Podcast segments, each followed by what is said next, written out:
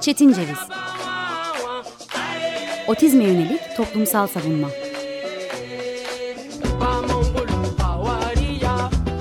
Hazırlayan ve sunan Deniz Yazgan. Zorlu Holding Sürdürülebilirlik Platformu Akıllı Hayat 2030, herkes için daha yaşanabilir bir dünya diler. Merhaba, 94.9 Açık Radyo'dayız. Bugün Altın Saatler ve Çetin Ceviz programının ortak programı dinliyorsunuz. Bugün aslında dün 24 Mart Salı günü öğlen saatlerinden size sesleniyoruz. Gürhan Bey hoş geldiniz. Merhabalar Denizciğim tekrar. Aslında biz bu hoş geldin seansını radyosunu yeni açan dinleyicilerimiz için yapıyoruz. Biz bundan önceki bir saatimizde çok önemli konuları konuştuk. Başlangıç olarak salgında otizmi tartıştık ve salgın döneminde otizmli bireylerden ve otizmli bireylerin ailelerinden gelen örneklerden söz ettik. Ardından savaş ve sürgünde otizmden bahsettik ve savaş ve sürgünde doğmanın otizmli bir bireye evrilmekteki etkisinden ve otizmli bireyin savaşta var olmasından bahsettik. Bu örneklerimizi biraz daha genişlettikten sonra son konumuz olan ve aslında bu konuyu bize düşündüren Ekim ayındaki İstanbul depremi ve ardından gelişen Manisa depremleri ve en sondaki Elazığ felaketiyle beraber düşünmeye başladığımız doğal afette otizmden bahsetmek istiyoruz. Biz şu zamana kadar salgında otizmden söz ederken örneklemelerden gittik. İlk örneğimizi hafif ve orta ağır derecede otizmli bir birey olan kardeşim Güneş'ten verdik. Ve ardından biraz daha hafif ve orta derecede olan otizmlilerle birlikte COVID-19'un etkilerinden bahsettik. Eğer bahsetmediğimiz noktalar varsa şu noktada bence belirtmek çok doğru olur. Salgını, savaşı ve sürgünü de tam anlamıyla dört başı mamur biçimde incelemek açısından. Biz otizmi anlatırken, otizmlinin toplumla yaptığı anlaşmadan bahsederken bir toplum sözleşmesi benzetmesini kullandık. Ve toplum sözleşmesini yaratan kişilerin çoğu zaman otizmli bireylere bakım ve destek gören kişiler olduğundan söz ettik. Programımızın ilk başında bir saatlik kesimde biz bunu otizmli birey üzerinden inceledik. Belki otizmli bireylerin aileleri üzerinden de örneklemek gerekir. Bizim telefonlarımız çaldığında bir başkası dinlese bu örnek karşısında çok şaşırır, şoka girer diye düşündüğümüz örnekler bizim aslında normalimiz oldu bu süreçte. Ve karşılaştığımız örneklerden bir tanesi de ailelerin aldığı önlemlerden ziyade ailelerin yaşadığı kaygı bozukluğuydu. Bu süreç dediğim gibi bizim için evde kal çağrısıyla başlamadı. Belki bundan başlamak çok doğru olur. Burada risk grubu olarak adlandırılan bireylerle birlikte otizmliler ve otizmlilerin aileleri de ayrı bir risk grubu oluşturdu. Çünkü otizmli bireylerin aileleri de önemli kaygı bozuklukları yaşadı bu dönemde. Çocuğumu bu saatte buraya götüremezsem ne olur? Ben bunu nasıl kaldırırım? İşten izin alabilir miyim? İşten izin alsam dışarı çıkabilir miyim? Çünkü bizim en büyük sıkıntımız, daha deminki programımızda da örneğimizi verdiğimiz üzere, otizm dendiğinde aklımıza otizmli çocuk geliyor. Biz otizmlileri büyümeyen çocuklar olarak güzellemekten mutluluk diyoruz. Ancak maalesef bu doğru değil ve bu doğru olmamalı. Otizmli ergenlerden, otizmli yetişkinlerden bahsettiğimizde çocukla beraber anne babanın da büyüdüğünü ve belli bazı anne babaların risk grubunda olduğunu, 65 yaş ve üzeri olduğunu unutmamak gerekiyor. Biz bu konuda salgında otizmi konuşurken dayanışma protokollerinin olması gerektiğinden söz ettik ve bu dayanışma protokollerini otizmlinin ihtiyacı üzerine kurmuştuk. Belki bu programın da başında otizmli bireye bakım ve destek gösteren kişinin ihtiyacından da söz etmek gerekebilir. Kendi marketine 2 gün önceydi sanıyorum koyulan kural gereği. Gidemeyen, çocuğunu gitmesi gereken yere götüremeyen, çocuğuyla açık hava yürüyüşü yapması bile yasak olan ailelerin söz konusu olduğunu düşündüğümüzde otizmin yalnızca ailenin kaderi ya da aile temelli oluşmuş derneklerin, sivil toplum kuruluşlarının uğraşması gereken bir süreç olarak düşünmemek gerekiyor. Bizim otizm müdahale timlerini kurarken aklımıza gelmesi gereken en önemli noktalardan bir tanesi de aileye ve bakım ve destek gösteren kişiye yardım, kişiye bilinç. Bu noktada bahsetmek gerekir. Savaş ve sürgüne şöyle geçmek isterim. Suriye'de yapılan araştırmalarda çoğu noktada daha demin verdiğimiz örnekte olduğu gibi Bagatel'in sözü gibi otizm aslında toplumun tutumuyla şekillenir lafından yola çıktığımızda. Daha demin sevgili Gürhan Bey'in sorusunu tekrar düşündüğümde aklıma şu örnek geliyor. Bireyler bu ana karnında olmayan sürgün esnasında doğmuş ve 2015-2016 dönemine kadar yapılan yoğun taramada görülen otizm spektrumunda olacağı düşünülen bireylerin çoğunun ailesinin otizmi algılamadığı ve kabul etmediği öngörülüyor. Çünkü otizm de aslında genel özelliklere sahip olmakla beraber kültürel nosyonlarla, kültürel motiflerle şekilleniyor. Mesela Japonya'da otizmli olan bir bireyin eğer orta ve ağır skalada değilse daha farklı bir otizm davranış örüntüsü olduğunu görüyoruz. Türkiye'de ayrı, Amerika'da apayrı. Bu konuda ailelerin kabullenmeyişi ve sürgün esnasında bunu algılayamayışının da daha demin Gürhan Bey'in sorduğu kaç otizmli var ve otizm nasıl şekilleniyor sorularıyla çok önemli ve çok ilintili olduğunu düşünüyorum. Bu noktada salgın, sürgün ve savaştan yeteri kadar bahsettiğimizi düşünerek aslında hayatta kalmak için altın ve çetin saatler başlığıyla, alt başlığıyla düşündüğümüz programımızda Gürhan Bey'in de konusu olan doğal afetlere, altyapılara ve deprem konularına geçmek isterim eğer Gürhan Bey için, sizin için de uygunsa. Evet, şimdi ben ondan önce hemen şunu sormak istiyorum. Programımızın yani Altın Saatler programının girişinde derneğinizden bahsettin. İsmini tekrarlayalım lütfen. Bir de nasıl ulaşacağımızın bilgilerini verelim.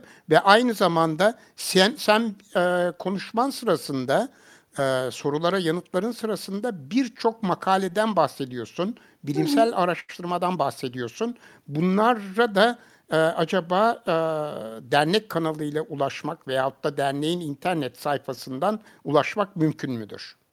Şöyle bizim ilk önce son sorudan başlayayım. Ben programımıza hazırlanırken yaklaşık 11 sayfalık bir makale yazdım bu konuda ve Açık Radyo'nun podcast sayfasından yayınlamayı düşünüyorum bunu atıflarıyla birlikte.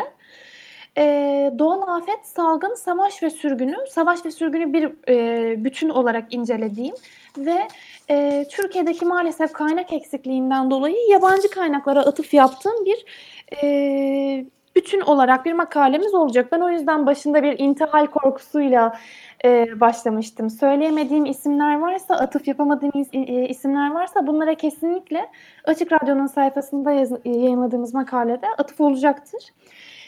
Derneğimize dönmek gerekirse Ceviz Otizm Araştırmaları ve Toplumsal Savunma Derneği aslında 2015 senesinde kurulmuş bir dernek. Bizim ailemizin ve Güneş'le beraber, kardeşim Güneş'le beraber otizmi algılayan ve hayata yavaş yavaş otizm merceğinden bakmaya başlayan avukatlar, sosyologlar, mühendisler ve psikologların oluşturduğu bir dernek bu. Biz derneğimizi araştırma yönüyle ve konuşma, diyalog üzerine kurduk. Otizm araştırmaları dediğimizde belli bazı araştırmaları ailelerin de okuyabileceği şekilde seyreltmek ki bu seyretmekten, akademik bir seyretmekten bahsetmiyorum. Otizmli birey eğitimdeyken anne ve babanın ya da bakım gösteren kişinin sahip olduğu 45 dakikada okuyabileceği ve sıkılmadan okuyabileceği materyallere dönüştürmek bizim aslında amacımız. Ve biz bunu her ay çıkarttığımız Blogotizm dergimizde yapıyoruz. Çok da doğru bu tabii. Çünkü bir noktadan sonra ağır bir uzmanlık gerektiriyor bilgiler. En son okuduğum makale mesela mitokondriyal vaziyetle ilgiliydi. Otizmin aslında hücresel vaziyetlerde mitokondriyal disfonksiyonlarla ilgili bir makaleydi ve ben bunu algılayamadım. Ve tıbbiyede 6. senesinde olan bir arkadaşıma hemen sordum bu ne demek diye. Bunu yapamayacak olan kişiler ki bunlar da biz her zaman uzmanına ulaşamadığımızı düşünürsek bunları 45 dakikalık ya da 15 dakikalık okumalara indirgeyerek yapıyoruz. Hatta biz yavaş yavaş dergimiz yarı akademik yarı edebi bir dergiye döndü. Çünkü şöyle güzel bir paylaşım atölyesi kurduk. Online bir paylaşım atölyesi kurduk ve şöyle bir çağrıda bulunduk.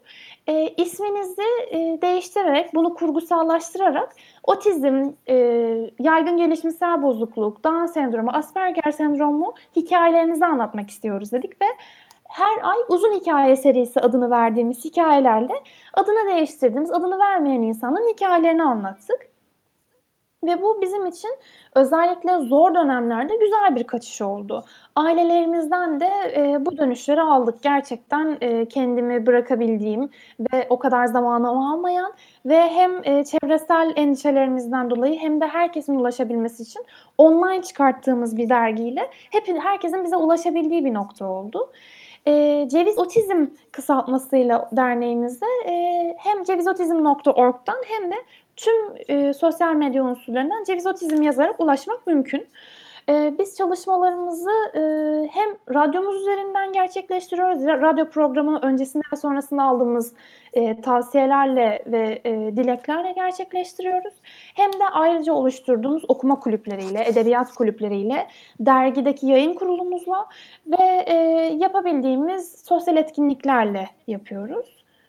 Bizi zaten... Çok güzel ve... Çok teşekkürler.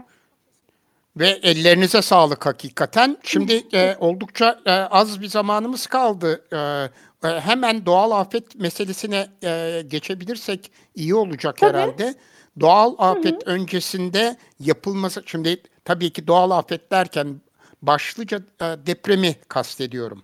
Evet. Çünkü İstanbul depreminin ne kadar gündemde olduğunu biliyoruz ve şu anda diliyoruz ki bu salgından dolayı karşı karşıya kalmış olduğumuz durumun üstüne bir de herhangi bir doğal afet eklenmesin. Ama özellikle otizmli bireyler açısından doğal afet öncesinde yapılması gereken hazırlıkları ve doğal afet esnasında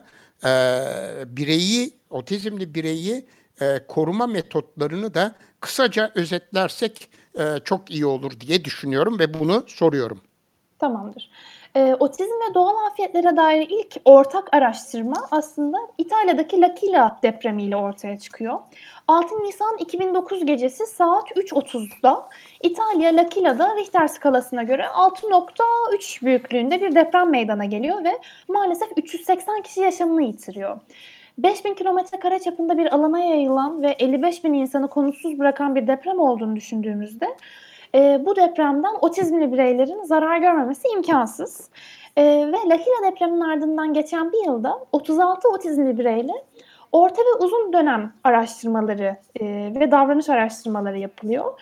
Ve bu noktada ölü bir beden ya da grafik görüntüler görmeseler dahi ortak bir anksiyete bozukluğunun var olduğu görülüyor ve bu posttraumatik stres bozukluğu ve anksiyete bozukluğunun otizmle ilk gerçek ve metodolojik olarak bağlantılandığı ilk araştırma olarak tarihe geçiyor.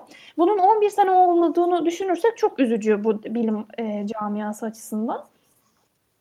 L'Aquila sonrası bilim insanlarında oluşan anksiyeteden, otizme özgü önlem düşüncesinden bahsetmek gerekirse bu konuda da dediğim gibi dünyada otizm bilgisinde tekel seviyesinde olduğunu düşündüğümüz Amerika Birleşik Devletleri'nde çok ayrı unsurlarda oluşumlar olduğunu görüyoruz. Mesela EVE isimli otizmli bireylerin kaybolmasına yönelik farkındalık yaratmaya çalışan bir müdahale timi şöyle kurallar sıralıyor.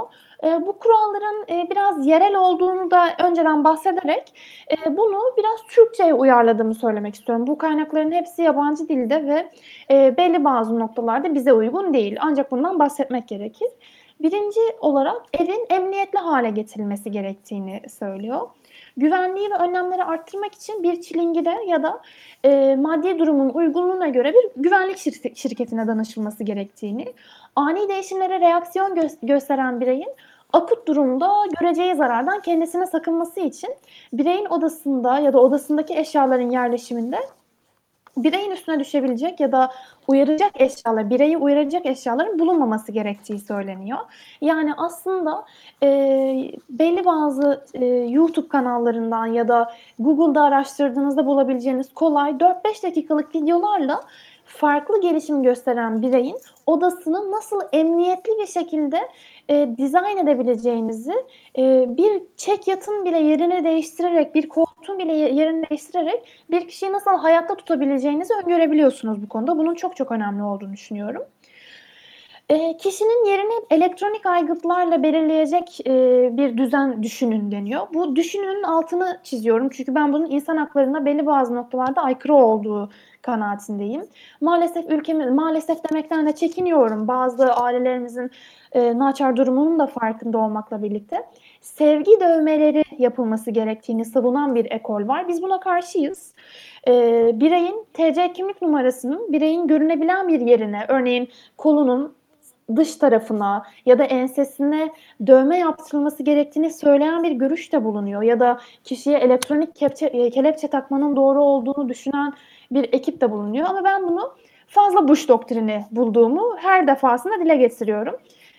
Devletin ya da bireyin güvenliğini tartışırken bireyi bir meta haline getirmemek gerektiğini düşünüyorum.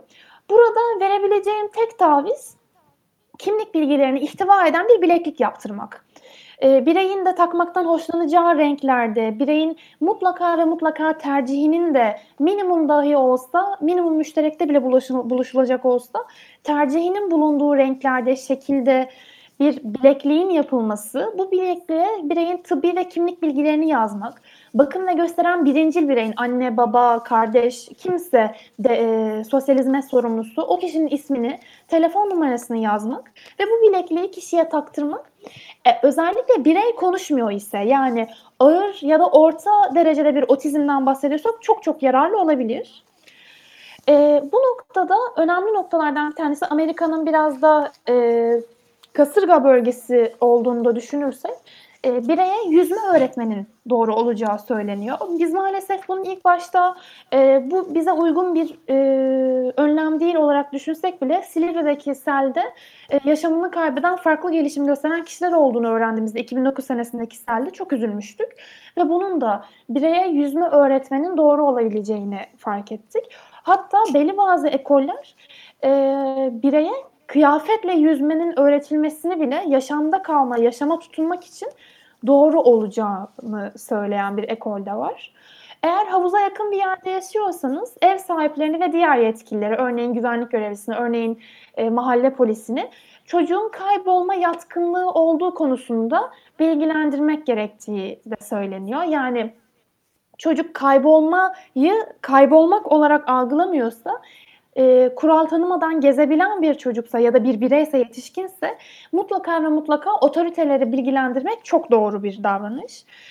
Bu noktada bizim daha demin örneğini verdiğimiz okulların kapanmasından sonra çocuğuyla baş başa kalınca otizmli çocuğu olan komşusundan helallik isteyen, özür dileyen annemizi hatırlarsak komşuları bilgilendirmenin doğru olacağı söyleniyor. Yani bakım ve destek gösteren bireylerin komşularına çocuklarını kısaca tanıtması gerekiyor. Biz bu noktada bir davranış metodu da benimsiyoruz. Çünkü maalesef daha deminki çalışmalarımızda anlattığımız gibi çocuğunuzun farklı olduğunu söylediğinizde çocuğunuzu olağan şüpheli haline de getirebiliyorsunuz insanların gözünde. Biz bunu taviz vermeden nokta koyarak çocuklarımızın şiddete meyilli olmadığını ya da kontrol altında olduğunu söyleyerek yapmak gerektiğini düşünüyoruz. Ve birincil müdahalede bulunacak kişileri bilgilendirmenin doğru olduğunu savunuyoruz. Birincil müdahalede bulunacak kişi aslında birey okula gidiyorsa okuldaki kişidir. Birey spora gidiyorsa spor yaşam koçudur. Bireyin kimle yaşadığına göre, birinci ya da o an kimle olduğuna göre birincil müdahalede bulunacak kişi değişebilir. Biz bu noktada en doğru tavrın ilk yardım kursu almanın ya da artık her şeyin online ve ücretsiz olduğunu düşünürsek YouTube'dan uzun uzadıya ilk yardım videoları izlemekten geçtiğini düşünüyoruz. Bu konuda tekrar bir Bush doktrini esintisi görüyoruz. Bireye güveni öğretmenin Amerika Birleşik Devletleri'nde bireye korkuyu öğretmek olduğu ile ilgili belli bazı kişisel görüşüm olmakla beraber sert çıktıların da var olduğunu gördük. Biz bu noktada kaygı bozukluğuna gayet yatkın olan, kompulsif ve obsesif davranışlara gayet yatkın olan bireylerin korkuyu öğrenmesinde sınırın aşılmaması gerektiğini düşünüyoruz. Evet, her insan sıcak bir şeye dokunmaması gerektiğini, dokunduğu vaziyette yanacağını bilmelidir.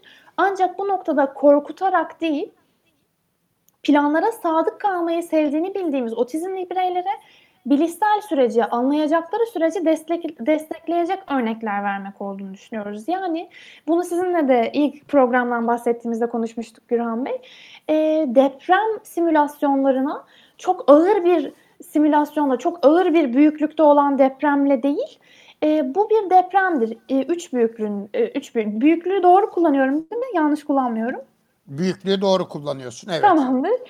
3 büyüklüğünde, 4 büyüklüğünde bir sarsıntının çocuğa ne demek olduğunu, otizmli bireye, yetişkine ne demek olduğunu algılatmanın korkutmaktan daha önemli olduğunu düşünüyoruz. Çünkü pekiştireç dediğimiz, yani bir davranışın sonunda aferin alacağını, programının sağlam kalacağını, tehdit unsurlarıyla göz göze gelmeden öğrenen bir otizmli, depremden korkan ve korkarak sinir krizi geçiren, öfke nöbeti geçiren bir otizmliden her zaman daha iyidir. Belli bazı otizmli bireylerde, orta ve ağır derecede otizmli bireylerde ölüm algısının olmadığının farkındayız.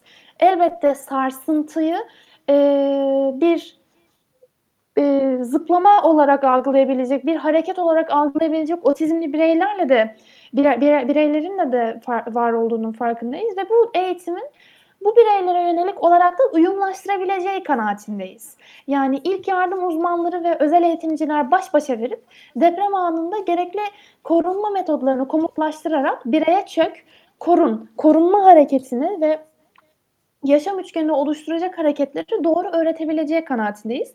Aslında bizim de beraber program yapmamızın en önemli unsurlarından bir tanesi de buydu. Çünkü nasıl çalışması gerektiğini, nasıl sistem var olması gerektiğini konuşmuştuk. Ve biz baş başa vererek böyle eğitimleri, böyle altyapıları oluşturabileceğimiz kanaatindeyiz.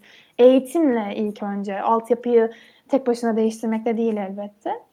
Bu doğal afet öncesinde ve sonrasında ve öncesinde ve esnasında yapacaklarımızı kapsıyordu.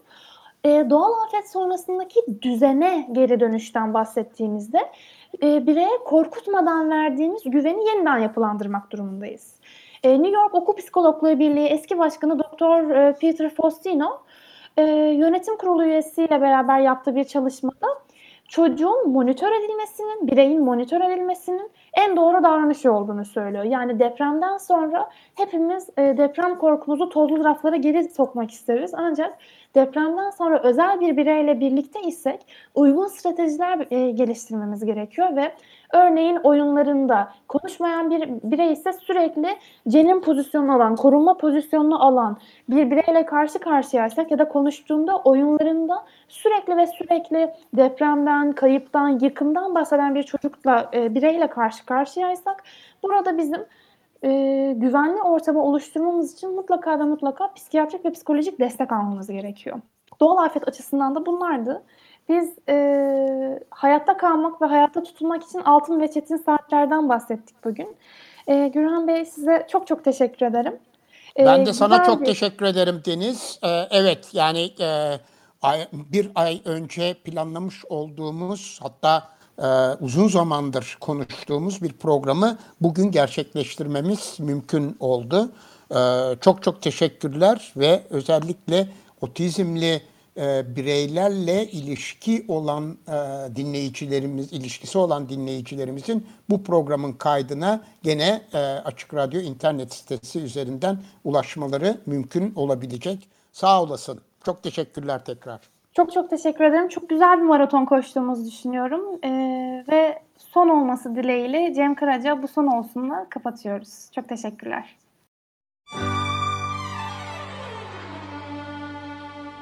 Bugün sen çok gençsin yavrum. Hayat, ümit, neşe dolu. Mutlu günler vaat ediyor sana yıllar ömür boyu. Ne yalnızlık ne de yalan üzmesin seni. Doğarken ağladı insan, bu son olsun bu son. Doğarken ağladı insan, bu son olsun bu son. Lay lay lay lay lay lay lay lay lay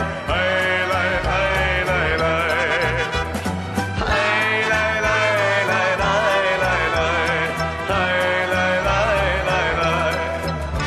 Bugün sen çok gençsin yavrum, hayat ümit neşe dolu, mutlu günler vaat ediyor sana yıllar ömür boyu.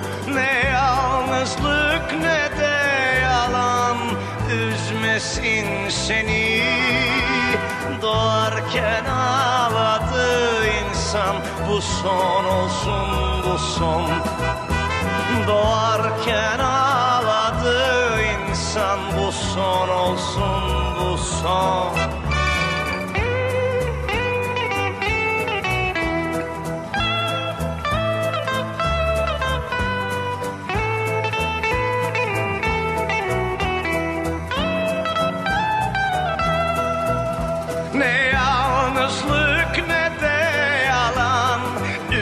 Sin seni doğarken ağladı insan, bu son olsun bu son.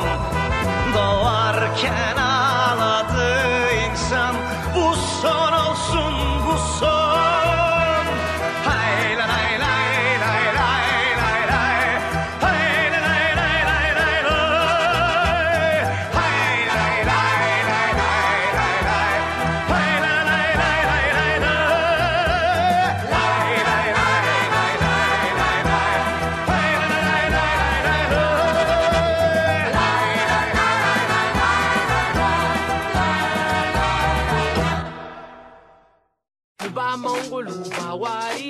Çetin Ceviz. Otizme yönelik toplumsal savunma.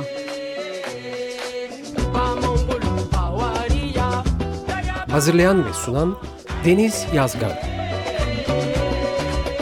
Zorlu Holding Sürdürülebilirlik Platformu Akıllı Hayat 2030 sundu.